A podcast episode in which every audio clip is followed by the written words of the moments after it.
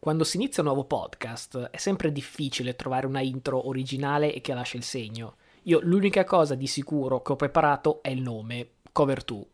Ma guarda, io avevo pensato a una cosa tipo Cover 2, lo schema difensivo preferito da Jamal Adams. Ecco, subito parti male. Occhio che già dalla prima puntata cominciano a piovere lettere minatorie, quindi per piacere facciamo i seri, dai. Ah, cercherò di fare il serio, dai, adesso cominciamo.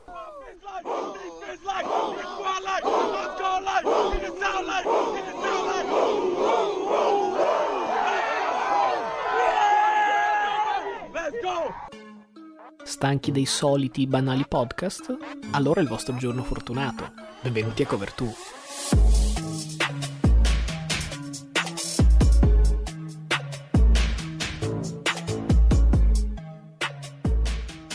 Siamo davvero molto felici di dare a tutti voi il benvenuto a questa prima puntata di Cover 2, il podcast ufficiale di The Blitz. Prima di tuffarci sul football giocato è bene presentarci il mio nome è Matteo e al microfono qua con me, pur separato da un oceano, c'è il mio compagno di viaggio Luca.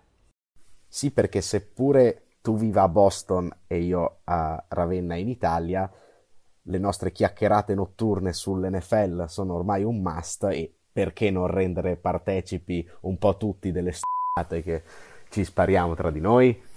La risposta sarebbe perché così ci esponiamo a lettere minatorie, a proiettili, a, a lettere con l'antrace dentro. Ovviamente i rischi di diventare un pochino figure pubbliche sono quelli, però ce li prendiamo.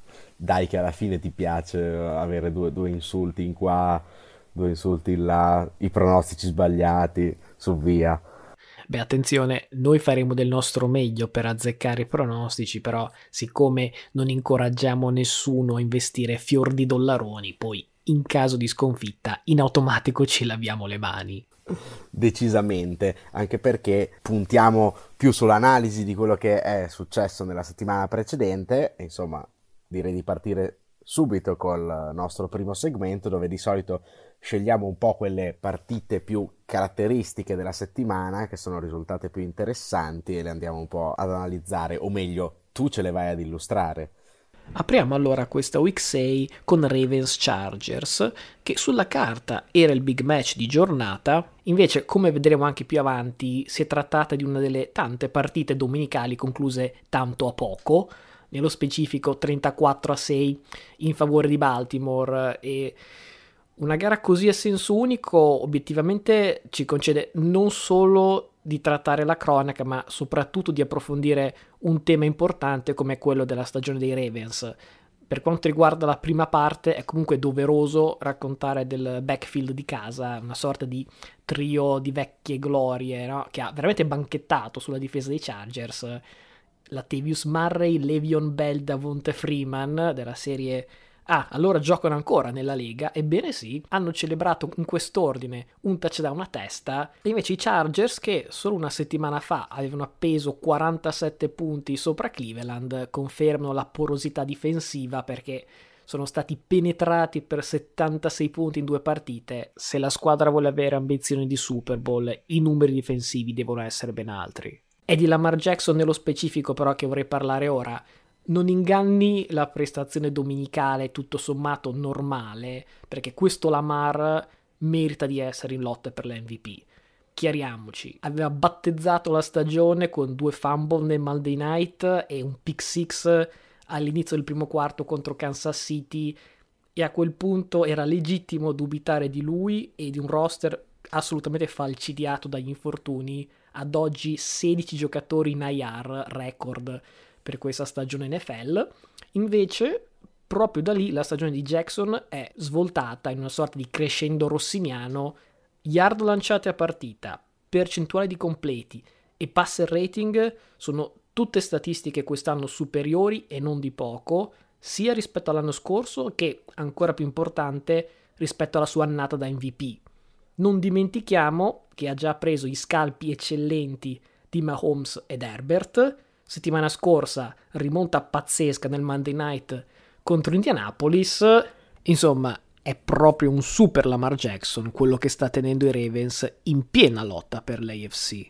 più che altro ha dimostrato proprio nel Monday Night che hai citato di saper vincere con qualche problema nel gioco di corsa, solo 86 yard per, uh, per, Baltimore, che aveva tra l'altro la striscia aperta di partite da almeno 100 yard, che appunto è caduta nello scorso Monday Night, ma ha risposto con una partita da oltre 400 yard e 4 touchdown lanciate senza lanciare intercetti, quindi la sua transizione da running back verso QB sembra abbastanza matura, c'è da dire che i Chargers l'hanno aiutato, o meglio hanno aiutato Baltimore con un piano partita a mio avviso abbastanza discutibile. Indianapolis e anche altre squadre avevano colpito proprio eh, dove Baltimore ha più problemi di infortuni, ovvero nelle secondarie. La linea dei Chargers che finora aveva fatto anche bene è stata totalmente tritata da quella difensiva di Baltimore e non ha permesso mai a Herbert di andare sul profondo. Senza queste soluzioni profonde il gioco di, dei Chargers è stato abbastanza eh, tagliato fuori in attacco quando poi la partita si mette su quei binari lì con l'attacco di corse di Baltimore che fa bene nonostante i veterani. La difesa che mette pressione a un QB che è costretto a lanciare anche dei quarti down nel proprio territorio, insomma eh, il risultato ci sta tutto. Occhio che non è automatico che se si rigioca si rifà lo stesso risultato perché se la partita si mette su binari diversi, ecco, Baltimore potrebbe avere qualche problema in più. Partita molto bene, vedremo poi ai playoff se torna playoff Lamar o resta regular season Lamar. Ti propongo ora un conveniente 2 per 1, ovvero trattiamo a braccetto due partite che hanno numerosi temi in comune mi riferisco alle partite vinte in trasferta da Cowboys e Vikings, rispettivamente contro Patriots e Panthers, entrambe in overtime e curiosamente con punteggio quasi identico, 35 a 29 i texani, 34 a 28 i nordici. Però le similarità, attenzione, continuano perché entrambe le squadre hanno proposto tratti di eccellente football offensivo specie ai due quarterback spesso maltrattati. Eh, insomma, vale la pena dirlo perché Dak Prescott ha chiuso con 445 yard, che per la cronaca è il record di yard lanciate da un QB nelle due decadi in cui Belichick è stato ai Patriots, tre touchdown e un intercetto, mentre Cousins ha vissuto un'altra grande domenica del suo Kirktober, questo quello che scrivono sul sito di Minnesota Vikings, quindi lo chiamiamo Kirktober, 373 yard, 3 touchdown, 0 intercetti. Soprattutto direi che va sottolineato che entrambi i quarterback hanno archiviato la partita con un drive chirurgico per sigillare la partita con un touchdown in overtime. Quindi dove stanno le colpe in queste due vittorie così risicate, così sofferte? Ecco, la colpa ricade su tutta una serie di mini suicidi collettivi e diciamo che tutti sono un pochino da condannare tranne loro due. Dallas ha perso non uno ma due palloni nell'end zone avversaria solo nel primo tempo e poi alternato in una sequenza mai vista prima, un pick six del solito Diggs e un buco clamoroso nella secondaria. L'azione dopo 75 yard touchdown, bye bye. Dal canto suo Minnesota ha dovuto ancora una volta uscire dalla fossa che si era scavata da sola, fumble, punt bloccato, ritornato in touchdown e soprattutto l'aver concesso un Darnold fili assolutamente moribondo, un drive da 96 yard in un minuto e mezzo con annessa conversione da due punti per il pareggio. Ecco, detto di queste similarità, non voglio che passi l'idea che Dallas e Minnesota sono anche la stessa squadra diciamo nel quadro generale perché sono due franchigie a livelli ben diversi. I Cowboys sono la quinta vittoria di fila, diretto contatto con l'Elite NFC che in questo momento appartiene a Arizona e ne parliamo dopo. Dal canto loro i Vikings hanno riportato il record in parità, detto che ora hanno davanti un mese assolutamente brutale e chi sono i primi avversari dopo il bye? Proprio i Cowboys. Tra l'altro per Minnesota vittoria fotocopia a quella di Dallas, ma fotocopia anche a quella della settimana precedente dove contro i derelitti Lions si era concesso un bellissimo drive più o meno equivalente a quello di Darnold e più o meno lo script è quello, solo che stavolta si è finiti al supplementare e poi il drive di Cousins è arrivato per vincere la partita al supplementare, ma tentativo di suicidio di Minnesota che quando va sopra non è mai in grado di mantenere il vantaggio, più che altro a mio avviso per delle chiamate un po' troppo conservative di, di Zimmer, che quando va sopra si fa un po' venire la paura di vincere o forse la paura di vedere i suoi giocatori che fanno delle vaccate e quando hai paura poi la vaccata la fanno. Quindi eh, era successo anche in altre partite il suicidio. Insomma, Minnesota è 3-3, ma poteva essere, penso, tranquillamente 5-1 o 1-5, o forse anche 6-0 o 0-6. Quindi squadra tutta da, tutta da, capire, sicuramente metterà in difficoltà anche squadre più forti, ma si farà mettere in difficoltà da squadre più scarse. Se alla fine basterà per andare ai playoff è da vedere, sicuramente la division è dura da agguantare con Green Bay.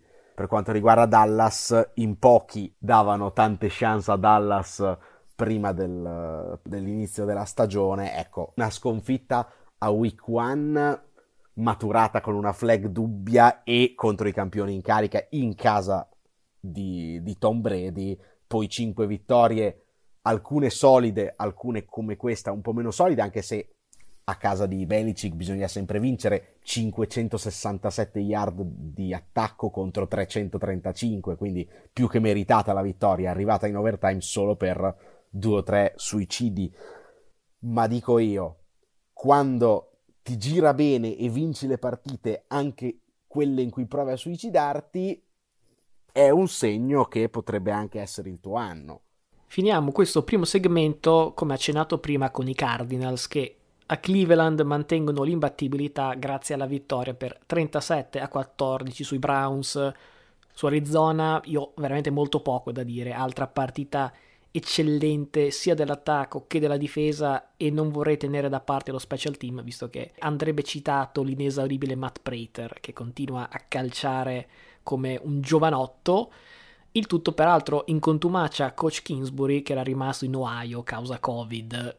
Occhi puntati comunque su Week 8 visto che ci sarà lo scontro diretto a Lambo contro i Packers e lì sì che questa imbattibilità verrà messa alla prova Passiamo però ora alle note dolenti e quelle sono tutte dirette ai padroni di casa che si erano già presentati senza i due tackle titolari, senza Landry, senza Chubb, è finito KO pure Karimant e, giusto per non farci mancare niente, Thursday Night è già dietro l'angolo e l'emergenza è pressoché totale. Però è obbligatorio fare un commento ad hominem sulla domenica di Baker Mayfield. Un intercetto sparato un metro sopra il wide receiver, primo fumble mentre boh, sembra che si dimentichi di non essere su un campo da football, inizia a ballare la samba nella tasca e prima o poi il tempo scade. Secondo fumble, cortesia di JJ Watt che nel mentre riaggrava anche l'infortunio di Baker alla spalla sinistra. Diciamo che nei piani originali la formula dei Browns era non esattamente innovativa, però proprio per questo già provata, rodata e vincente, ovvero eccellente linea offensiva, eccellente gioco di corse, difesa trainata da un eccellente pass rush. Diciamo che in anni recenti qualcosa di simile si è intravisto per esempio a San Francisco e Tennessee, per citarne due. A quel punto il compito di Baker era un po' fare l'amministratore di condominio e poco più, evitare di fare errori, concludere certi drive con passaggi precisi su terzo, magari quarto down ed evitare appunto di combinare disastri. Ora che la linea e i running back sono acciaccati, il peso dell'attacco per forza di cose grava sempre di più sulle sue spalle, in questo momento i difetti suoi sono ancora più difficili da nascondere. Purtroppo per lui è anche tempo di rinnovo e queste ultime prestazioni non credo aiuteranno le sue finanze. Tra l'altro i Browns perdono 14 a 37, di cui 14 7 sono una preghiera assolutamente impossibile all'intervallo, più che altro una dormita della difesa dei Cardinals. Cleveland che aveva 187,5 uh, yard su corsa per partita nelle prime 5 settimane ne mette a segno 73 con Karim Hunt che tu dicevi infortunato, si è parlato anche di tendine d'Achille, non c'è ancora da capire che tipo di infortunio è. La presentazione della partita era un po' eh, la prova del 9 per Arizona. scontro tra Mayfield e Murray, tutte e due ex Oklahoma, erano solo la seconda coppia di first overall pick dello stesso college ad affrontarsi poi in NFL. Gli altri due erano stati Jim Plunkett e John Elway da Stanford. Entrambi hanno vinto il Super Bowl. Sinceramente, per quello che si è visto, Baker Mayfield non sembra un QB da Super Bowl. Perché comunque a un certo punto quando sei ai playoff al Super Bowl in quelle partite lì una giocata la devi fare. E, Mayfield capisco l'Hail Mary che comunque non è stato un grosso merito suo. Tutte le volte che è stato chiamato su quarto down anche a un passaggio preciso ma da 5 yard però del Beckham che non è l'ultimo scappato di casa ha un po' sbagliato qualunque cosa. Se il risultato di togliergli il gioco di corse è questo, poi io fossi gli altri proverei a mettere otto persone nel box e vedere cosa succede. Poi eh, vedremo un po' le prossime settimane con altri giocatori acciaccati, lui stesso acciaccato. Sicuramente la situazione di Cleveland prima della stagione era molto più rosea, visto che era tra le squadre candidate a giocarsela con, con Kansas City se l'è anche giocata con Kansas City a week one, ma sinceramente al momento io la vedo un pelo sotto all'elite dell'AFC.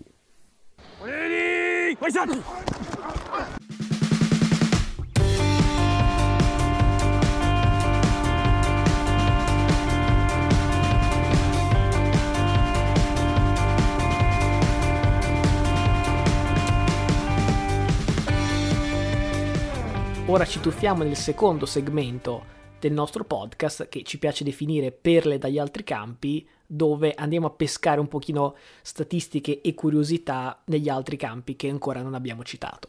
Traducendo si tratta dello spazio in cui io posso sparare le mie vaccate meno serie rispetto al resto.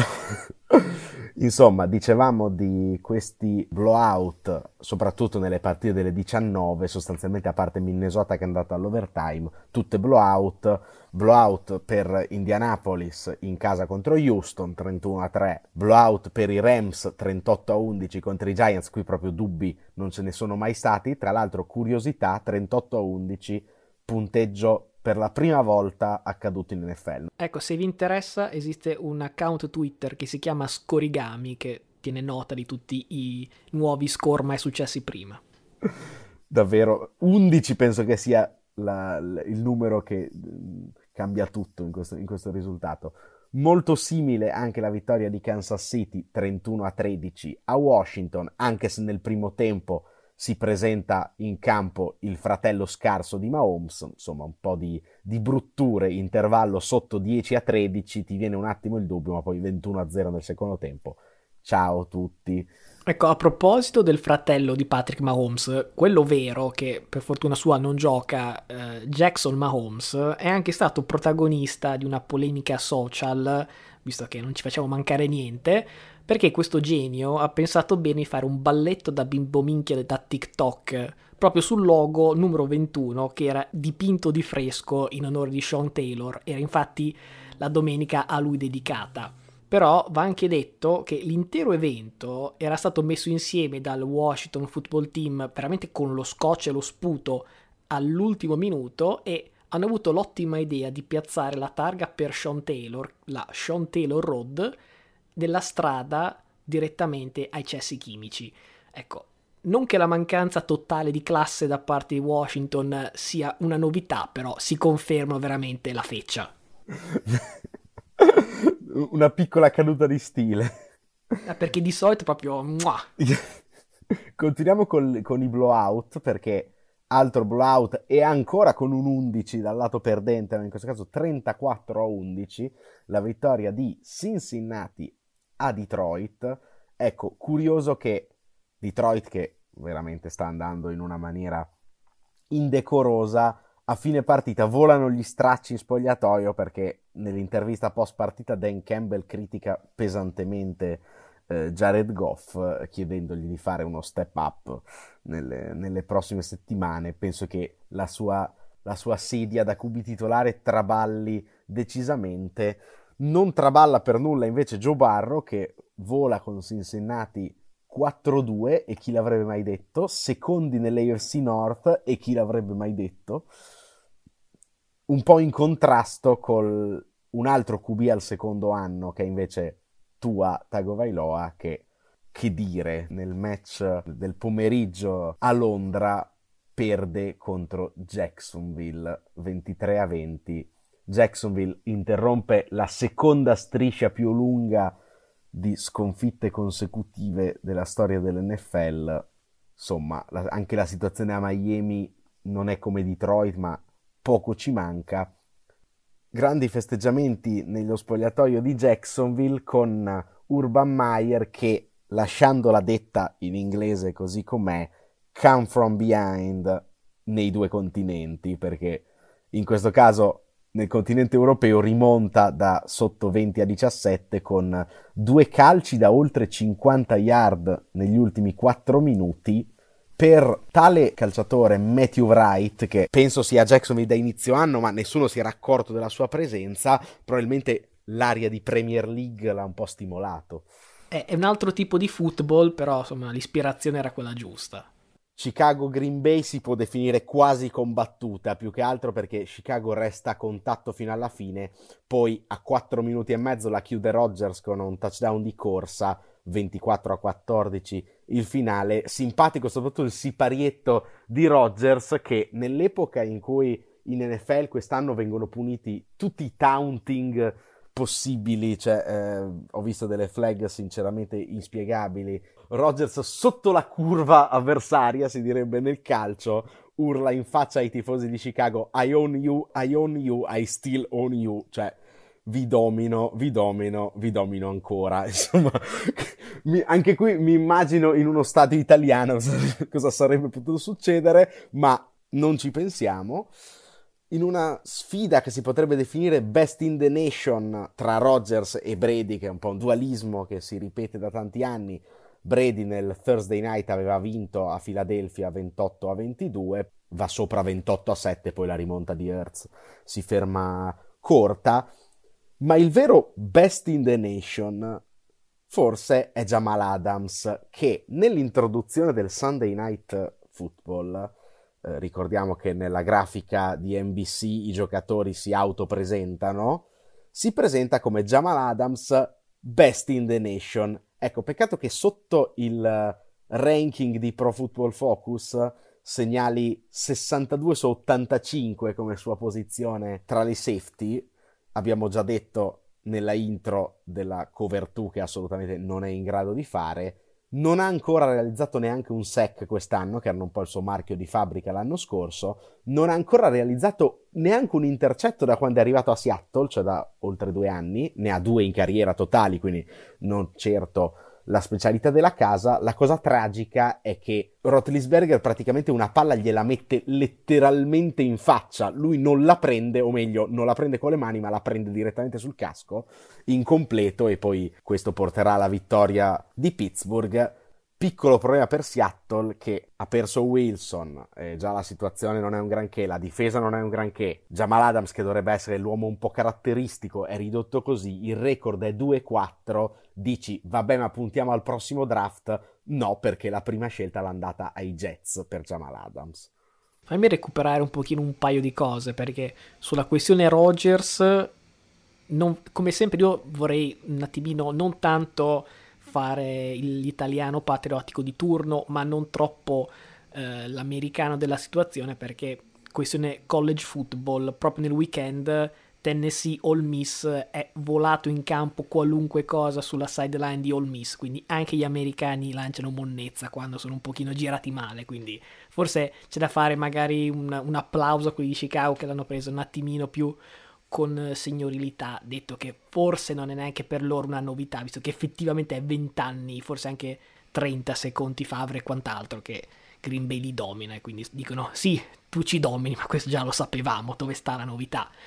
Eh, fammi dire una cosa però su questo Sunday Night, perché facendo un pochino un giro nelle burrascose acque dei social, che di solito evito, ma ho notato che Gino ha più fan di quanto pensassi e quindi va detto che non posso neanche dire che ha fatto una partitaccia, chiaro il fumble in overtime è stata praticamente la differenza fra vittoria e la sconfitta, o forse chissà un pareggio. Però attenzione perché al di là di come la penso io, forse il suo posto non è poi così sicuro perché le ultime voci riferiscono di un interessamento di Seattle per Cam Newton, peraltro Newton ora vaccinato. Addirittura sia Pete Carroll che lo stesso Newton hanno confermato la cosa, quindi praticamente si tratta solo di firmare o non firmare. Alla fine però, se posso dire, che sia Gino o che sia Cam, il fatto che la riabilitazione di Wilson proceda spedita forse è la notizia migliore. Passes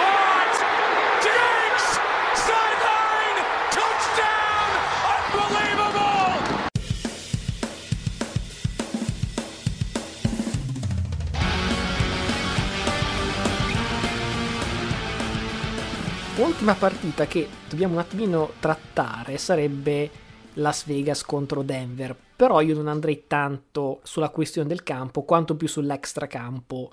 Forse ricordate che settimana scorsa, nella notte americana di lunedì, ci sono state le dimissioni di Gruden, che era stato coinvolto da quello, chiamiamolo scandalo, delle email la notizia ormai, insomma, la conoscete tutti, vorrei un attimino dare il mio pensiero. Ecco, credo che l'addio di Gruden, di missionario solo a livello formale, ovviamente, possa diventare un precedente piuttosto scomodo. Vorrei ricordare che le email di Gruden fanno parte di una precedente investigazione fatta dall'NFL sul già citato football team che ha portato all'esaminazione di oltre 650.000 email. Se dovessero esserci altre fuoriuscite di tali email, che ovviamente l'NFL in questo momento dice ma mai esistite, tutte le altre sono noiosissime, non c'è niente di incriminante, ma ecco, ma se dovesse uscire qualcos'altro, insomma, è realistico pensare che non siano solo di Gruden, ma che possano coinvolgere dai proprietari ai venditori di noccioline. Qualcuno si aspetta che la Lega avrà lo stesso pugno di ferro quando si tratterà potenzialmente di allontanare una fetta di se stessa, perché è di questo che stiamo parlando. Oppure quello che credo in questo momento la Lega voglia farci credere, cioè Gruden è una scheggia impazzita, le email erano solo sue, già cacciato praticamente, e di Allen che era stato cacciato a monte e solamente per questioni di campo. Non lo so perché in questo modo la Lega mi sta dicendo Gruden è l'unica mela marcia, gli altri sono assolutamente trasparenti. Però mi sembra un pochino troppo facile oggi puntare il dito su Gruden e dire ah, l'abbiamo cacciato, lui non rappresenta i valori dell'NFL. Io ho la curiosità di vedere qualche mail dal 2016 a oggi su come i capocci NFL e i vari team la pensassero davvero sulla protesta di Kaepernick. Ho proprio una curiosità che brucia, non saprei.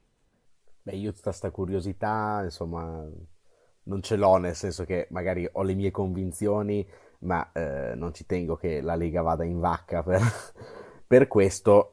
Sono il primo a dire che, insomma, eh, mail private sono anche mail private. Certo sei anche deficiente se dici certe cose eh, scritte nero su bianco invece che alzare la cornetta e, e dirle a voce eh, ma sai, guarda, il problema è che il concetto di mail private decade quando usi l'email di lavoro, perché non erano a quel punto mail private, erano email mandate col computer di lavoro.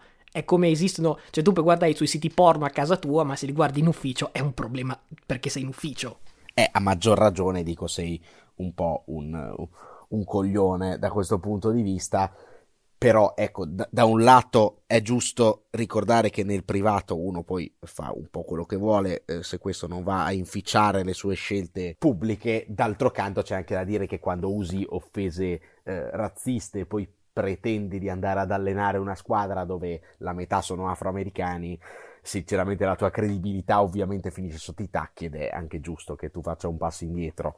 Uh, non so in che modo siano uscite queste email, bisognerebbe forse avere in un paese che cura abbastanza la privacy, avere anche un po' di, di, di, di privacy maggiore su queste cose, cioè, eh, perché sono comunque bo- bombe a mano, passare eh, in un giorno dal dio degli allenatori a cancellato dalla Hall of Fame di, di Tampa Bay, insomma, per quanto riguarda la cronaca di campo, ecco, i Raiders senza Gruden, grande reazione, e vittoria 34-24 a Denver, tra l'altro Denver partita 3-0 si è spenta, ne ha persi tre di fila, i Raiders sono 4-2 in lotta per vincere la division, quindi con un, un interim head coach che insomma sembra uscito da un cartone animato. Soprattutto vorrei capire l'ultima volta che Gruden è stato dio della panchina, eh, non da quando è tornato. Eh. Beh, dallo stipendio che aveva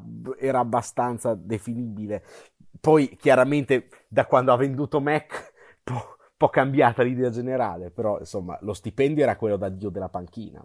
Pensa a buttare veramente nel water quei 60 milioni per finire il contratto. Genio, genio della lampada proprio. Personal foul, unnecessary roughness, number 92 of the defense for throwing a punch. Number 92 is ejected.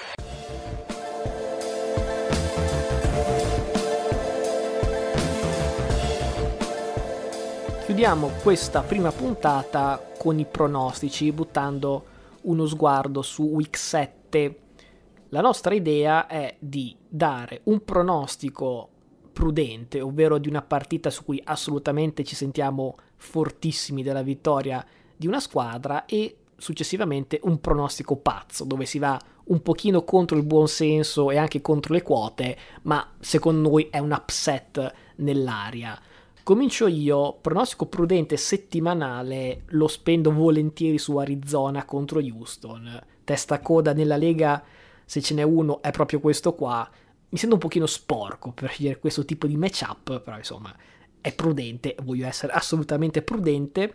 Però se vogliamo, vorrei anche aggiungere che leggo che lo spread in apertura è meno 14, non vedo perché non puntare pesante su Mari e Soci non sia mai che io voglia istigare al gioco d'azzardo, a meno che Snai, Win eh, o chi per loro non sgancino una bella sponsorizzazione proficua, amica amica. Sì, sto facendo l'occhiolino in un podcast, lasciami pace. Ehm, pronostico pazzo, non mi sento assolutamente in fiducia, ma devo restare sulla già citata Las Vegas, perché settimana scorsa non avrei puntato una suola usata di scarpe sui Raiders proprio nella settimana del polverone e invece hanno vinto.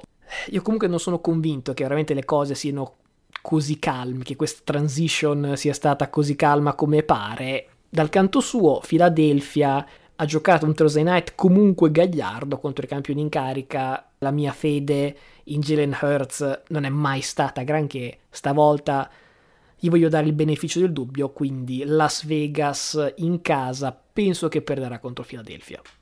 Andiamo col mio pronostico prudente dove mi sento più o meno sporco quanto te nel prendere i Los Angeles Rams in casa contro Detroit. Ecco, i Rams sono un pelo peggio di Arizona al momento, ma Detroit è peggio di Houston. Quindi, insomma, la differenza più o meno dovrebbe essere quella ecco, c'era l'imbarazzo della scelta perché ci sono un sacco di squadre forti in casa contro squadre scarse, tra cui anche eh, Tampa Bay con Chicago e Green Bay contro il football team, però insomma penso che quella dei Rams sia un po' quella più sicura e anche un po' la rivincita di Matthew Stafford che contro la sua ex squadra vorrà mettere su delle belle cifre che sta tra l'altro mettendo su un po' contro chiunque.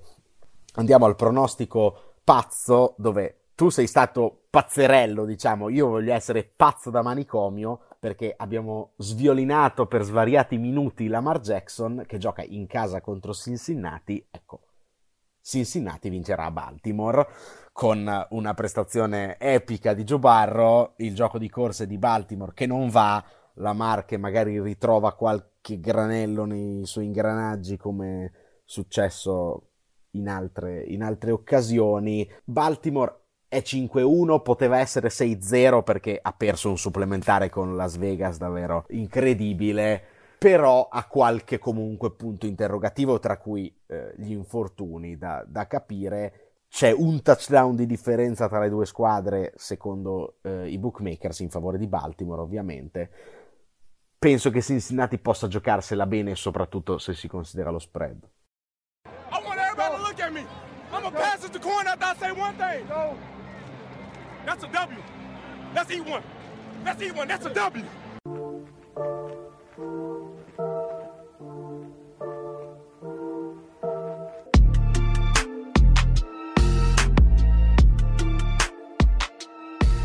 Chiudiamo allora con le partite da non perdere di questa week 7, all'una americana, 19 italiane, c'è Kansas City che fa visita a Tennessee. Fin qui i Chiefs hanno faticato da matti contro avversari dirette per i playoff. Tennessee non è la squadra che pensavamo potesse essere, però ecco, una vittoria qui potrebbe veramente rilanciare la grande e al contempo affossare ancora di più Kansas City. Alle quattro americane c'è poi il già citato ritorno di Stafford nella sua Detroit dopo 12 anni, magari rendezvous meno di cartello rispetto a quello fra Brady e Belichick, però insomma se siete tifosi di Detroit o familiari di Stafford magari un po' vi scende la lacrimuccia. Però aggiungerei anche nello stesso slot Bucks Bears, visto che gli Orsi lo scorso anno sconfissero Tompa probabilmente in quello che era il momento peggiore della stagione dei Bucks. Chissà che non facciano un altro scherzetto. Sunday night è San Francisco Indianapolis, due squadre che a inizio anno penso tutti noi immaginassimo arrivare a questo appuntamento con ben altro record, ma insomma questo propone il menu. Monday night Seattle New Orleans, questo meno spettacolare non solo della previsione inizio anno, ma soprattutto direi altra cosa rispetto alla partita che poteva essere stata negli anni precedenti, però c'è sicuramente molto in palio per entrambe le squadre insomma, per eh, dopo questa carrellata di partite in una settimana dove ci sono tante squadre in bye e partite col pronostico abbastanza chiuso, chiudo con eh, due statistiche perché ci piace dare qualche cifra in previsione un po' magari croccante e le statistiche che vado a proporre questa settimana riguardano prima di tutto Mahomes nella partita che hai citato tu. Insomma, i Titans sappiamo tutti avere una difesa pessima Mahomes quest'anno non ha ancora fatto neanche una partita da sopra 400 yard, non che sia facile, però insomma per lui è una cosa abbastanza eh, più comune che per altri. Ecco, penso che a Tennessee contro una difesa veramente imbarazzante possa sfondare eh, la soglia delle 400 yard, anche perché mi aspetto una partita eh, ad alto punteggio. Altra prediction interessante, a mio avviso, è quella che riguarda un po' invece tutte le partite della Lega, perché abbiamo vissuto un inizio di stagione con tantissime partite tirate, chiuse punto a punto. Questa settimana tanti blowout, ma anche tre overtime. In totale sono 10 overtime in 6 settimane, ce n'è stato almeno uno per ogni settimana. Ecco, week 7, qualche partita in meno a causa dei bye, tante squadre, abbiamo detto, molto favorite potrebbe essere la prima settimana in cui neanche una partita va all'overtime. Solo per gli amici di Cover 2 che non sanno la nostra personale affezione per il GOAT Jameis Winston, che in realtà è GOAT per i lanci nelle mani degli altri più che nelle mani dei suoi compagni, ma è comunque un GOAT. Statistica bellissima per questo Monday Night, difesa di Seattle che sappiamo essere così così Jameis almeno tre touchdown contro questa difesa, ma attenzione, attenzione, primo pick di Jamal Adams. Tra una safety che non ha le mani e il miglior quarterback della storia a lanciare nelle mani degli altri è una bella lotta, però insomma ce la giochiamo. Quindi è un primo podcast, eh, questo che apriamo e chiudiamo con Jamal Adams. e, insomma... Spero sia anche l'ultimo che apriamo e chiudiamo con Jamal Adams, permetti. Siamo d'accordo. Hey, whatever it takes, man. It's all about winning, all right? Winning on three. One, two, three, win! Avete ascoltato Cover 2, un progetto di Matteo Venieri e Luca Bolognesi in collaborazione con The Blitz. Se volete continuare a seguirci, iscrivetevi al nostro podcast su Spotify, Apple Podcast e tutte le altre piattaforme su cui Cover 2 è disponibile.